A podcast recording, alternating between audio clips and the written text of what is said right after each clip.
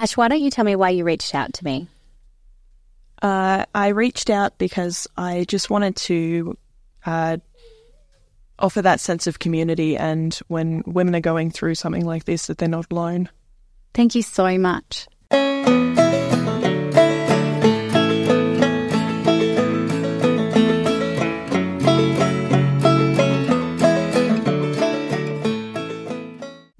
So I'm here with Ash, and I love the way Ash has introduced herself to me today. She uh, introduced herself as What's his wife? Did I say that right? What's his wife? Yeah, What's his wife? And I think if you live in the country, you can appreciate how someone might um, introduce themselves that way because, um, particularly if you've moved to the country, um, If you're a ring-in. yeah, if you're a ring-in, yeah, absolutely.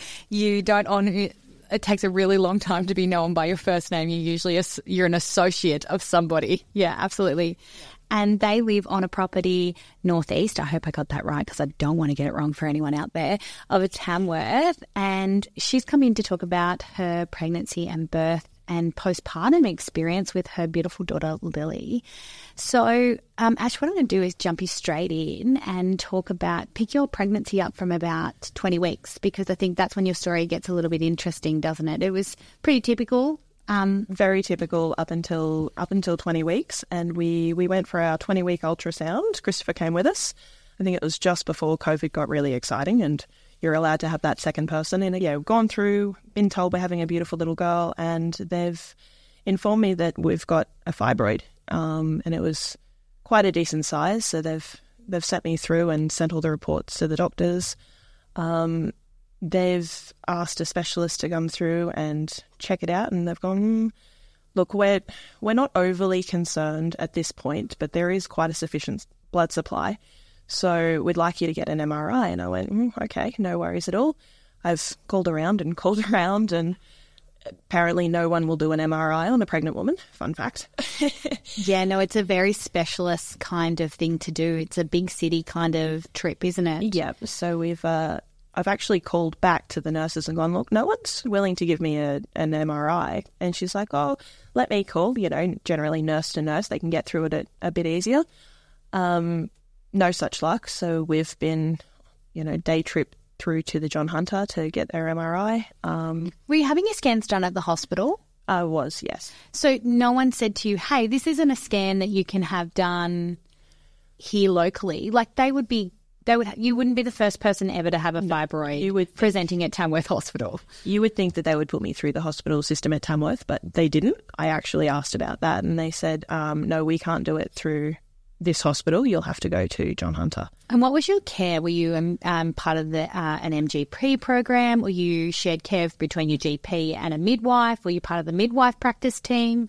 What was your care? It was the midwife practice team. Okay, so that's why you called your midwife. Yeah, and and she, she tried to navigate it. yeah, no, and no, it's no such luck. Um, so day trip down to John Hunter Hospital, um, and we got the got the scan, and then headed back home. And there was honestly about a week and a half to two weeks wait for the results, which That's a long period of time. How long did you have to wait for the scan? So, but after your 20 week scan and then them saying, hey, you need an MRI, how long did you have to wait for that? um, it was instant. Like Pretty quick? Yeah. Yeah, but it was, a long wait after for the results. Yeah, yeah. You know, and the appointment beforehand, they had told me, you know, it's got a blood supply. There could be a chance that it's cancerous. Like that's not a period that you want to wait to find out whether you've got cancer or not, especially when you should be celebrating the happiest point of your life. How did you get through those two weeks?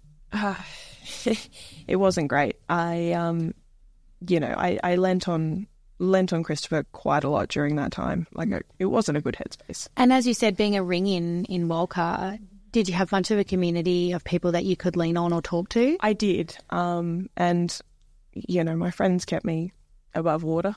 yeah, it's really hard, isn't it? Yeah. yeah. Yeah. I can imagine your perinatal um, perinatal anxiety went through the roof during that period. Yeah.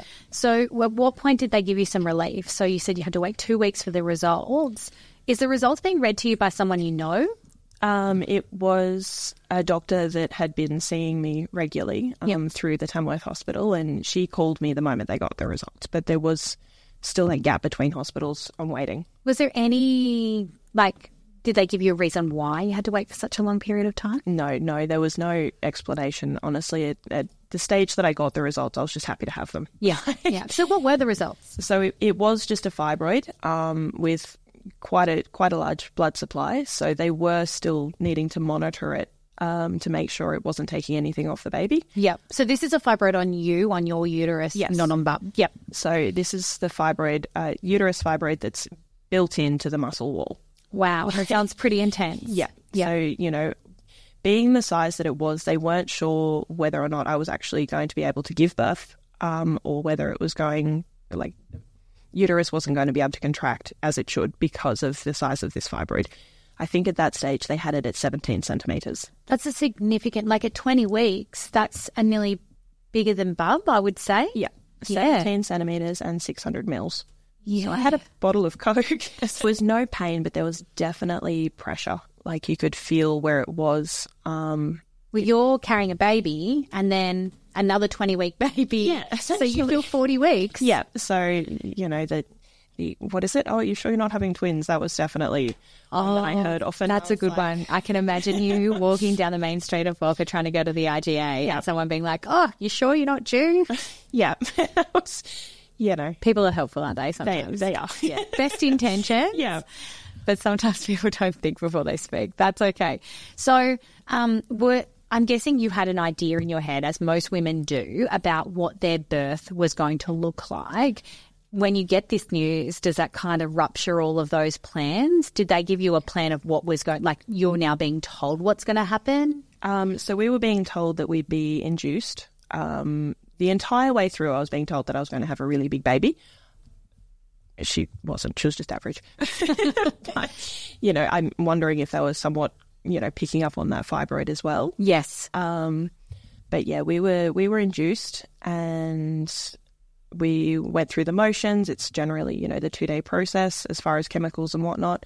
Um, so we started six thirty in the morning, and And were you still able to do that in Tamworth, or were they saying now because of this fibroid and managing it, you're going to have to go to ta- um, to John Hunter or Westmead or Sydney or so they were still still determining um, you know what level of care that I needed, whether they could handle it at Tamworth or whether I would have to be pushed through to John Hunter Hospital.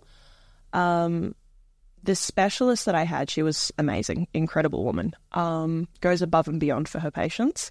that's good. she she was not a worry in the world. She could handle it, you know. Um, she did tell me that depending on the amount of blood loss, um, I could need possibly a hysterectomy uh, on the table. Wow, that's big news to receive because that's your first baby. That is my first baby, yes. Um, but you know, it it kind of fell down to it is what it is. Like I just wanted to walk away safely. That's a really pragmatic way of looking at it. How did you compa- like how did you talk with your partner about that? Because I imagine if there's a situation where you're going in for a Caesar and there's likelihood that you might have to lose your uterus, they're talking about knocking you out, not giving you a spinal block. So how did you guys both pre- mentally prepare maybe for that birth? Um, there wasn't a lot of preparation. Sometimes the unknown is best. Yeah. Um, like we were told the possible hysterectomy just before I went in for the C section. Oh wow! so that was like new information. Process right now. By Yeah. and uh, it it just fell down to, you know, at the end of the day I wanted to walk away from it. I Yeah. wanted to see Lily grow up. Like it didn't matter past that point. wow, Ash, so pragmatic. Obviously, you get wheeled. You- You you're at thirty induced at thirty nine weeks. Yeah. Yeah, induced at 39 weeks. Um, so it doesn't work. Nothing happens. Um, we're sitting there from six o'clock in the morning till I think about midday we got Drip gel. Yeah. Tape. The whole Yeah. nine yards. yep. Curb walking. contractions are coming and it's hurting and you're just kind of sitting there going, well, this this is getting pretty up there now. You know, we're thinking about because the gas isn't doing anything apart from making me feel nauseous. Yep. Um, I've never heard it working for anyone. Yep. Um, so we're looking at other options. And while we're discussing that with the midwife, um, she asked me to roll on my side and Lily's heart rate's dropped. okay. So suddenly there's 20, you know, people in the room. Yes, there's doctors trying to work out what's going on. Yep. Um, so I've sorted that out. They've popped a, a monitor on her head. Yep. Um, and then Was that painful? Because you're trying to contract, you've been given all these medications. well, I was. What I can only explain is I was must have been going through a contraction at the same time because it was pain the entire time until I rolled back. Yeah, so I right. didn't feel whatever they were doing. Yeah, it, there was no differentiation between the contraction you were having and whatever they were doing. Yeah. Okay. And then, you know, everything's fine again. And we- it's another 20 minutes, half an hour. And we're not wanting to go with morphine because morphine makes the baby sleepy. Yep. Morphine makes everything drop. And because Yep. her heart rate's already dropped, that's not a path that we want to go down. So I've opted for a spinal. Okay. Um, so it sounds like they were talking you through your options and the repercussions of each choice. Yeah. Um, that was my specialist, my amazing specialist. Yeah, right. She sounds like she's the bee's knees. Yeah. So we've gone through this. We've gone for the spinal. So in case, you know, an emergency C section is where we have to end up, I'm already prepared. Okay, and this is where this conversation's going. Just FYI, you know that extra Coke bottle you carry in your uterus, if it plays up or is nasty or is mean to us, you could end up with a hysterectomy. And sign here, this is the waiver for me to take your uterus. Well, she's basically, look, this is the absolute last choice. I don't want to do this, but if we can't control the bleeding, Yep, you've got two options. yep, Like, you know, it's either hysterectomy and walk away from this table or not, yeah, yeah. you know. Yeah, they get you to sign a waiver too, don't they, as you go in? Yeah. Yeah, So, you know, of course I'm going to take that choice. absolutely. There's no ifs or buts about it. No, absolutely. No, I think anybody faced with the same choice would be like, yes, I want to be here for my baby. So take me to, you know, do you end up getting knocked out? Do you end up with the spinal? Are you awake for the birth? So we have the spinal, we roll through to the C section, what I would assume is as per usual. Yeah. Maybe a little bit quicker. Maybe a little bit quicker, but you know, You're probably not having an experience. I, well, my anesthesiast puts on Bob Marley, don't worry, be happy. no, no, I didn't hear anything. And it's all very chilled. no, it was, you know, roll through and my specialist is there telling me like everything's going to be fine. We're going to do this. You're going to have a healthy, safe, you know, delivery. It's it's going to be okay. Okay. you know. and so were you awake for the delivery of your baby? So it was, you know, standard C-section just hanging out waiting for them to do their thing. Yeah, yeah. It's a bit like my anesthesiast says they're washing dishes and now they're doing the rugby tackle and Yeah. talks you right through it. And that's what she was doing, talking me right through it and she's like, "Right, give me 2 seconds." And she's over the little curtain going, "Dad, get the phone ready. You know, baby's going to be here." And he's like, "But you just got there." It's really quick, isn't it? Yeah. Yeah. you know, brings her up over the curtain. Here she is. Yeah, yeah. She's cranky and perfect and everything that she should be. That sense of relief must have been really, really good for you. Yeah. So they've um taken her over to the table to do the ten fingers, ten toes. Yeah. Dad's kind of like Looked over to do his bit. well, actually, he didn't. He kind of sat next to me, like, "Can I go?" I'm like, "Of course you can go." Like, Oh, really? but he's so I'm not going yeah. But he's sitting next to me, like, "Just are you okay?" I'm like, "I'm- "I'm fine. I'm just hanging out. I can't feel anything." Go for gold. Check Lil. So over he goes, and you know the tears have started, and she's perfect. Yeah. she's proud dad, and wrapped her all up and stitched me up, and At any point, are you laying there going, um, I wonder if I'm okay? Like, did she give you, did your surgeon give you some reassurance to say, She was talking to me over the curtain the entire time. That's awesome. You know, everything's fine. It's a standard C-section. You know, not a lot of blood loss. We're okay. And awesome? So you automatically have that sense of relief. Now I can go into mum mode. now I can go into mum mode and just concentrate on on being a mum and being, you know, Yeah. So you had this huge high, right? yeah, Because we had a huge low of hang on, here's the sign, the waiver for in case I have to take your uterus. Yeah. And then we have this huge high, go into mum mode. And then this is when your story takes a bit of a turn, doesn't it? It does, yes. So towards the end of the pregnancy, I was getting weekly ultrasounds um, to ensure, you know, the fibroid wasn't taking anything off Lil and everything was okay. Is in Tamworth because that's a commitment. Like you're driving, that's an hour each way at least. that was in Tamworth, yeah. yeah, so once a week you're driving over to Tamworth to have a, a scan for an hour or 25 minutes and turn around and go home again. It, yeah. Most of the time, I'd turn around and then go to work because I'm the accounts and the admin, and I have to be there for your husband's business. Yep, yep. So you know, it's you've got to make sure everything's running smoothly. And at the same time, you've got the property at the other end and, you know, selling cattle, breeding cattle, this, that, and whatever. So you're running two businesses, you're driving two hours once a week to have just a scan to make sure everything's going well, plus you've got the stress of all of this other stuff going on. Yeah. Okay, yep. So you're having weekly scans. We're having weekly scans to make sure, you know, everything's okay. Um, and it turned out they missed a bit.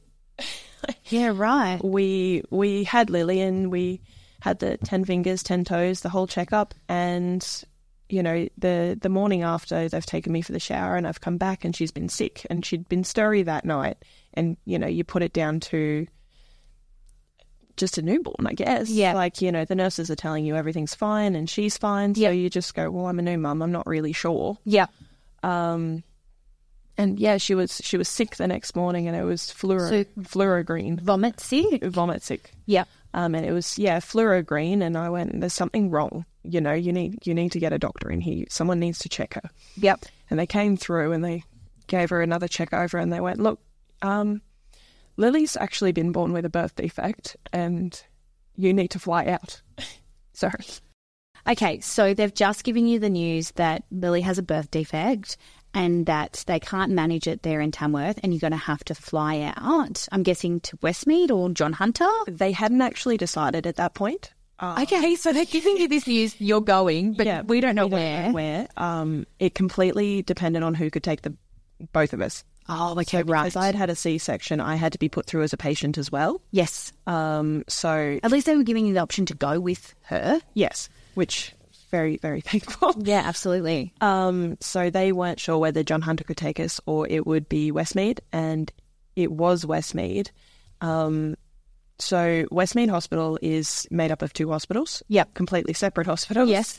So I was put into the adults hospital uh, in the maternity ward, and Lily was taken straight to the NICU um, in the children's hospital. And they're not, s- they're side by side, but they're not because these are big city hospitals. It's not like a block. And they're run as separate hospitals. Yes. So I couldn't find out what was going on with Lily through the adult hospital. No. no communication at all between the, the two hospitals. Um, so I had to request a porter to pick me up from the adults hospital and wheel me through to the children's hospital because I physically couldn't walk that far at that stage. You know, I just had a C section. No, it's like it's like um, I, I can't- it's hard to explain because it's not just a physicality. Like you're exhausted. yeah, Your body, it's got nothing left to give. And sometimes it you- has to. Yeah, and Because some- you've just been placed in this situation. yeah. And sometimes you think I'm going to sit up from here, and you're like, oh, hang on, I've had all those stomach muscles cut. I actually can't sit up from this chair. I need assistance. Yeah.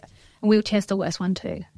It's, it's not the most comfortable ride to get from A to B. But hang on, you're two hours. Home is two hours from the hospital. You're being delivered this information off the cuff. Does that make sense? So home's about at, at 45 minutes to an hour. 45 minutes to an hour. But it's a two hour run. So if your husband's with you and he's got to go home, it's a two hour run each way by the time he navigates it.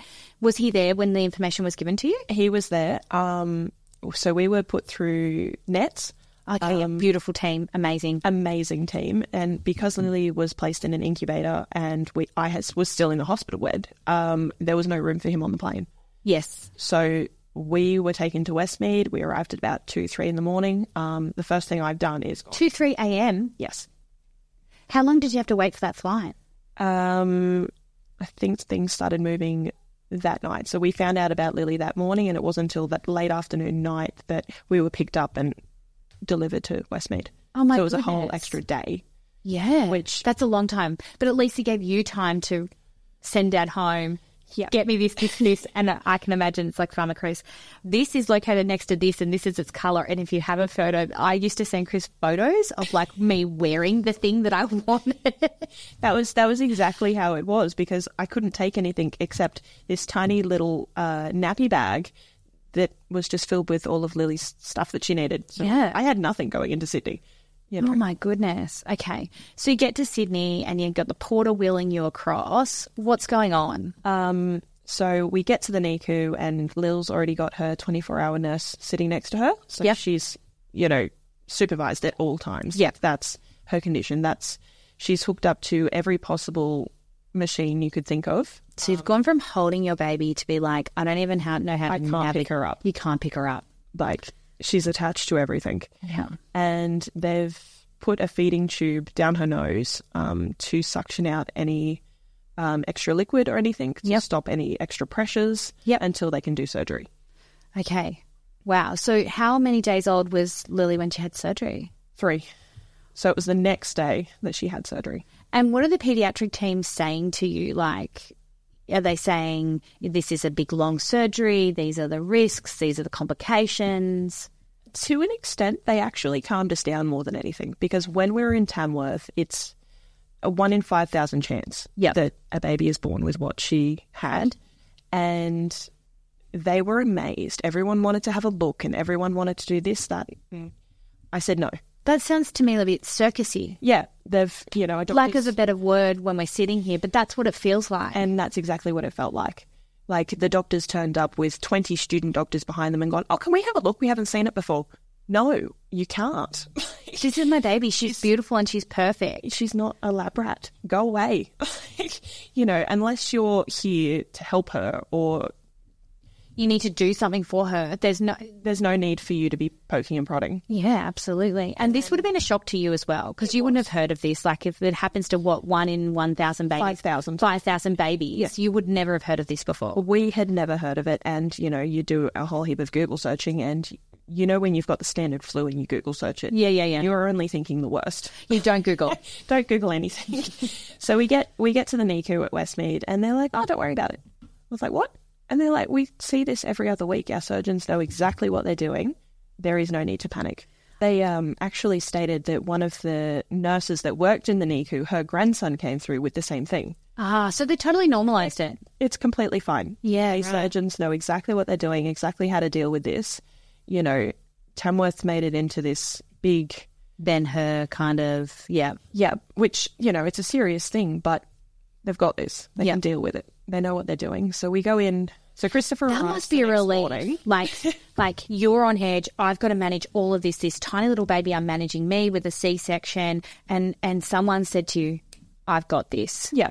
And you go, oh, like, you know, the panic just, okay, this is going to be okay. We've got, we've got a plan here. And, you know, they went through it all with us. And Christopher arrived the next morning. So the morning of Lily's surgery Yep. in the same panic, you know. Because he's got to deal with the farm, the business, the travel. Me, you, absolute hot mess. Yeah. Yeah, I can imagine those phone calls. Yeah.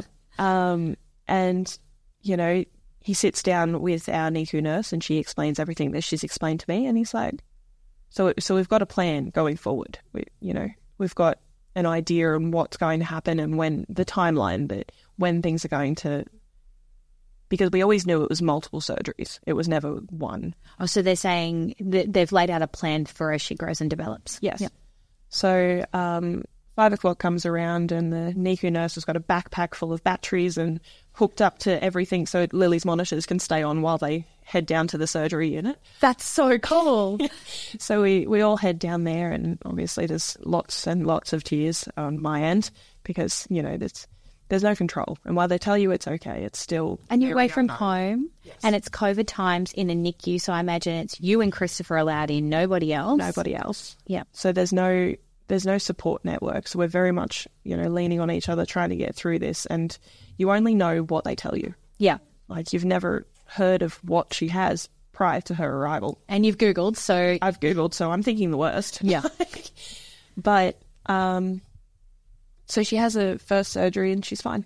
they created a stoma. They created the stoma. Whatever they did, they fixed it and they were awesome. Yes. They had it. they did, We got this. but they um yeah they developed a stoma and a mucus viscula. Yep. So she's now you know a healthy newborn with a colostomy bag. Awesome. Yep. Awesome. So we've got And just to warn everybody out there, if you haven't seen a colostomy bag in the last 20 years, you need to go and Google it because they are amazing. They are nothing like the old school ones. Like, uh, people have like, oh my goodness, but they're not like that at all. they're very sleek, modern. You know, They're awesome. designs. my my sister has Crohn's and she's and she'll kill me for saying this, but she sometimes when she's having a really bad Crohn's day, she'll be like, "Give me the colostomy bag. I'd much prefer it every day of the week." it, I think it would be a lot easier to deal with. yeah, yeah. And there's some great YouTubers out there that show you what they look like now, and they're like not even they're a non-event. People are very open about you know, all of it nowadays because they want to educate and they want to know, they want to allow people to know that there's a community Yeah. and that you're not by yourself when you're going through something like this. Yeah. Well, I think that's your main reason for reaching out. It is. Yeah. Awesome. So they repair Lily. How long do you have to stay down in Sydney? So we're down there for about a week. Um, she stays in Niku the entire time Are you in the hospital that entire time too?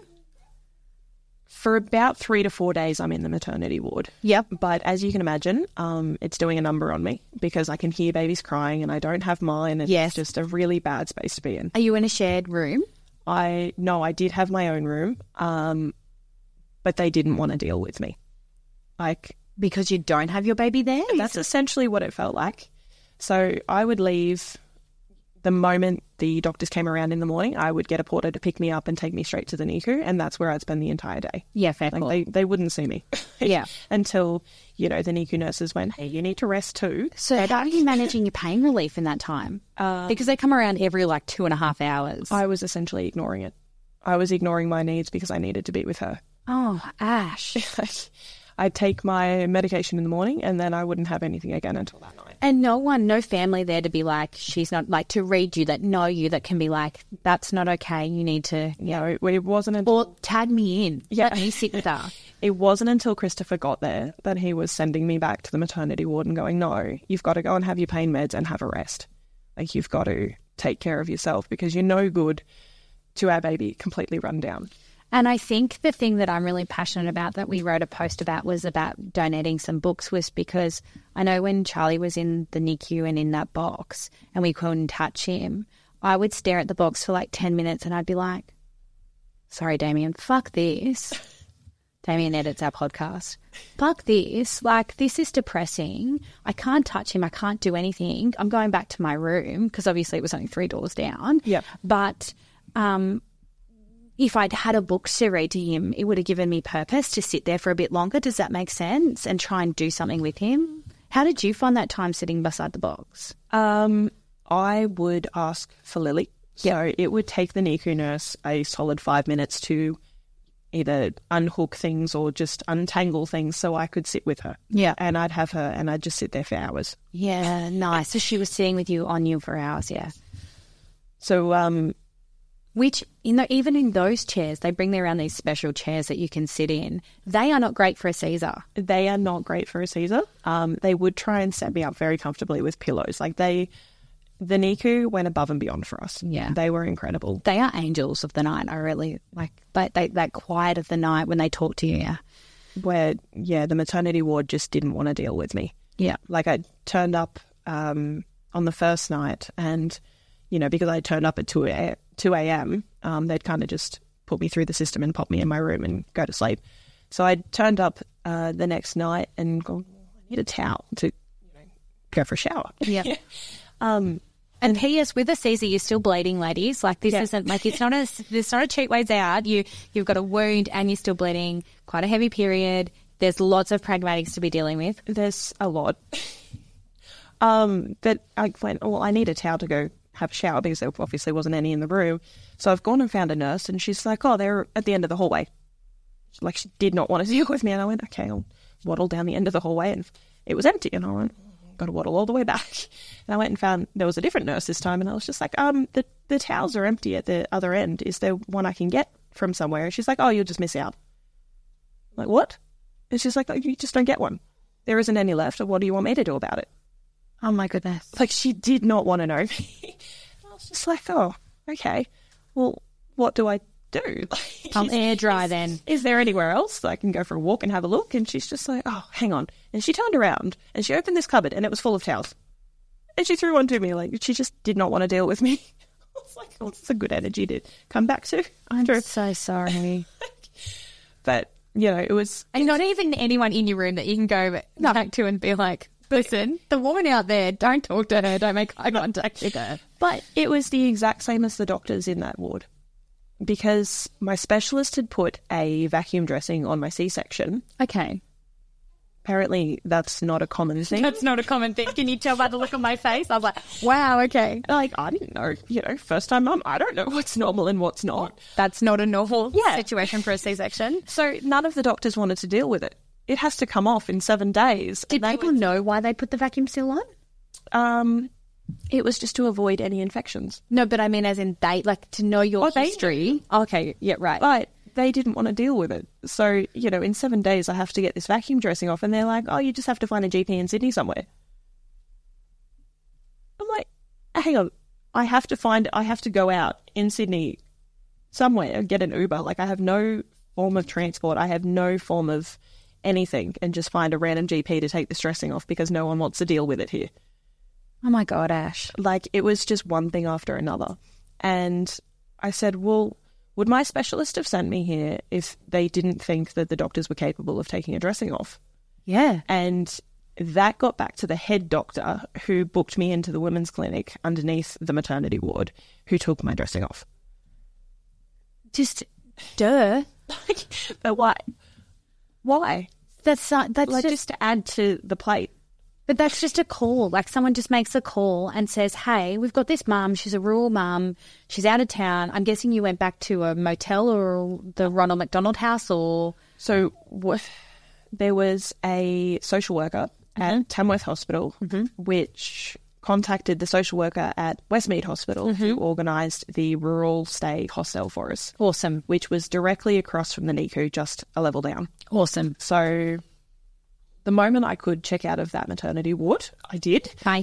Like, I couldn't handle it anymore. Yeah. The people just Yeah. but um, so I was staying in the matern- uh, in the hostel with Christopher yeah. um, because That's where he was staying. That's that's start. Yeah. where he was staying because we were six hours away from home. Yeah.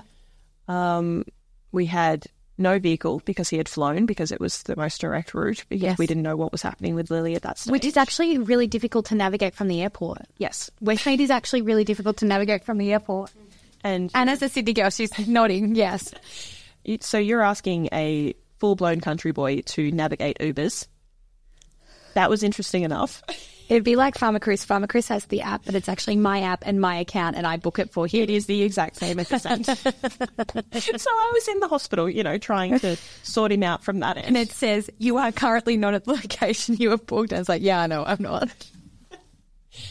So we're we're in the hostel at this stage, which, you know, I've gone to the chemist in the hospital and I've got all my pain meds and I've sorted myself out. And every day I'm just going back and forth from the hostel to rest to Lily. And Chris is there up until the twenty eighth. Um because he had to go home. He had to do the accounts for our business. So, you know, that kept running. Yeah. So the moment Christopher got home, um, I'm already on the phone to him in tears. I couldn't handle it. Because you didn't have a support network there. That's it.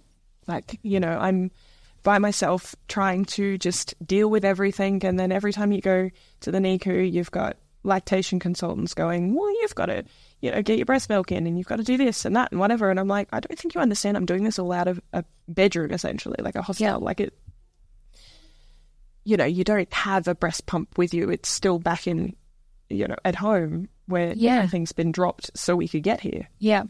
So it was just a lot. A lot more consideration around rural patients and actually what's going on for them to be there Yeah. would be a good idea. So, Lily, how long was Lily staying in? So we were there for nine days. Yeah. Um, and, Uh, And that would have felt like a lifetime. it, it did.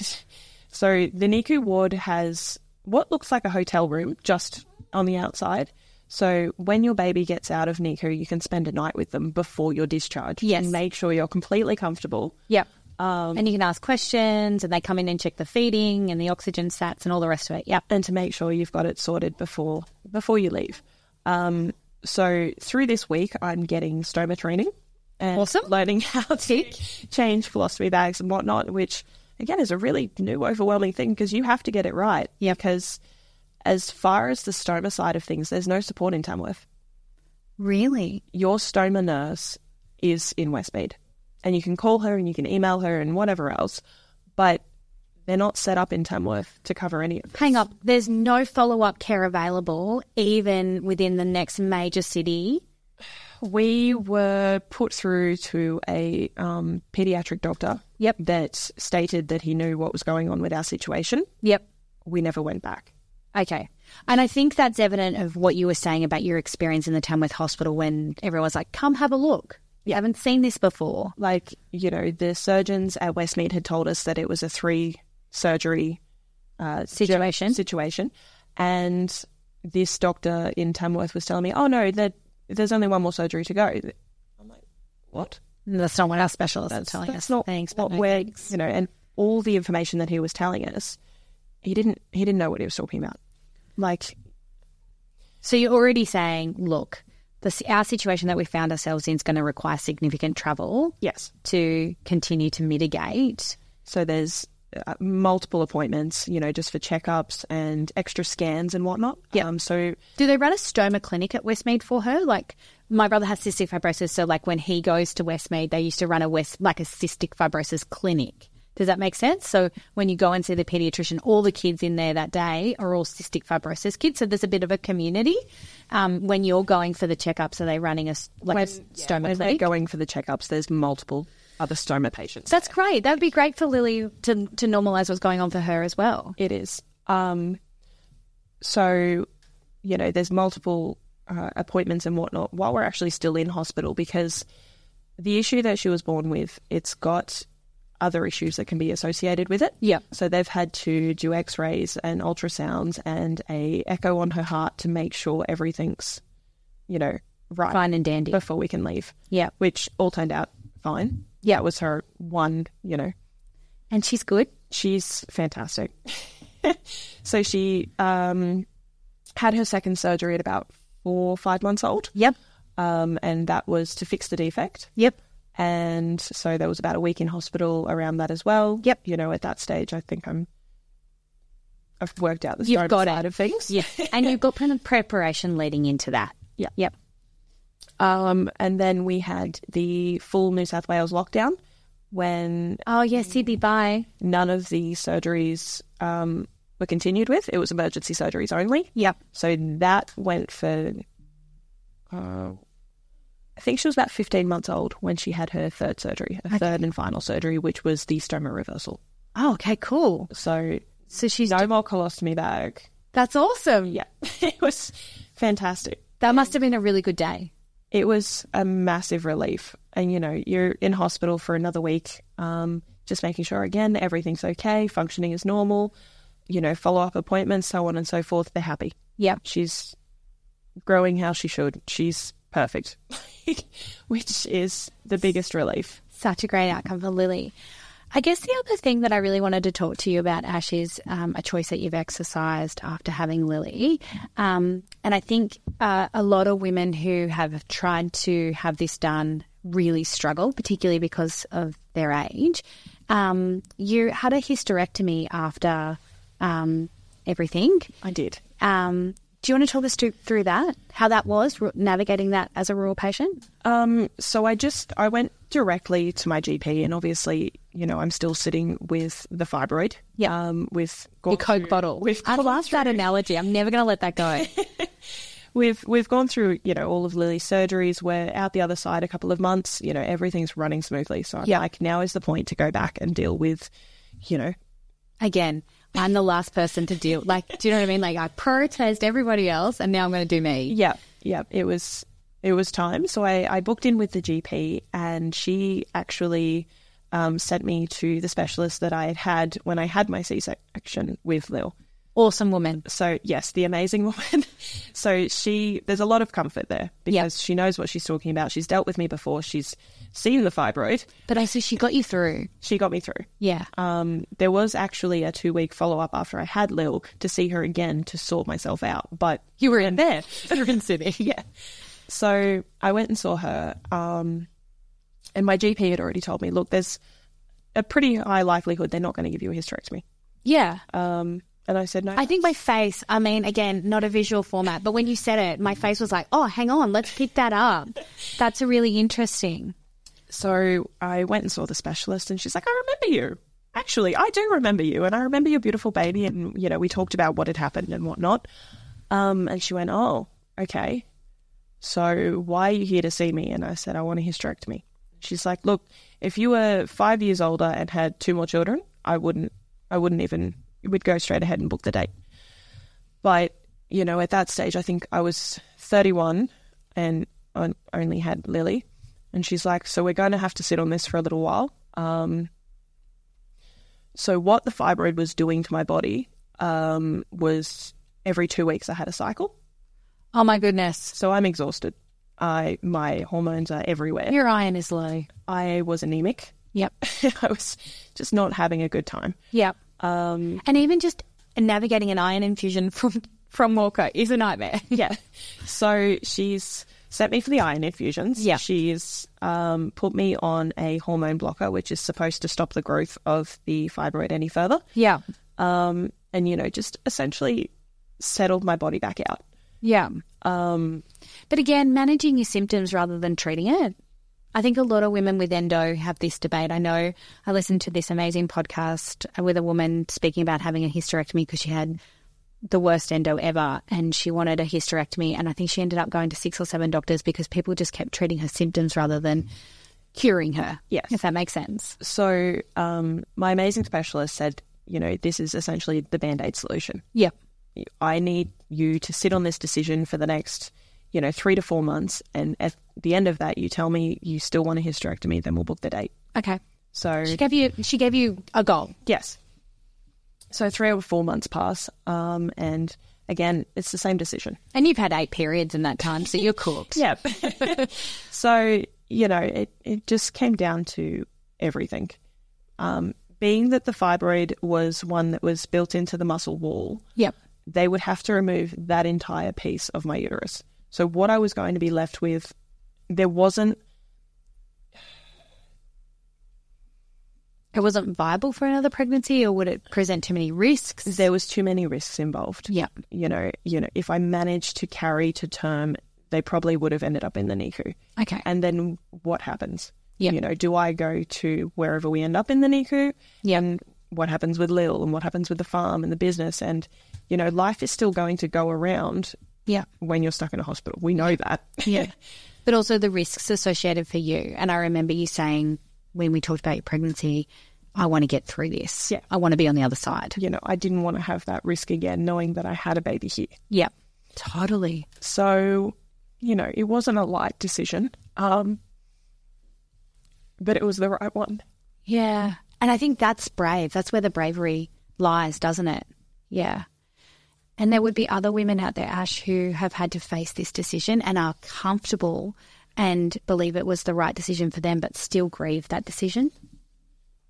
It was the right decision for me and our family. So, Ash, what does life look like now? Life is exactly what it, we thought it should have been.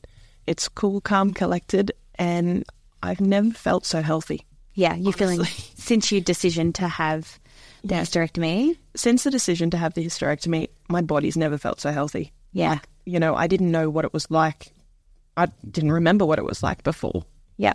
But Lily is in leaps and bounds. She's doing absolutely amazing. She'll be Keeping you going. she'll be in three in February, and she's just A champion. an absolute champion. And Christopher's still the rock of the family and just keeping us level headed. Keeping these girls going. yeah, and going. Remember, we've got to do this. To, oh, yeah, right. Ash, thank you so much for sharing your story. I think um, particularly highlighting the issues for country women postpartum is really, really important and exercising choice and trying to navigate choice, I think, is really difficult when you don't have those services there. What would be one thing that you would, if you knew now going through what you went through, that you would prepare yourself for? I don't think there was a lot of preparation that you could do. Yep. but definitely chase that community support. Um, like whether it's in your friends or your family, or so I personally found a Facebook page Yeah. that was parents of children with stomas. Yep. And it seems like such a simple thing, but just having those people that you can speak to that have gone through the same situation. Yep. Which is, you know, what made me speak about our story and, you know, just so people know that they're not alone. They, they can get through this and they will.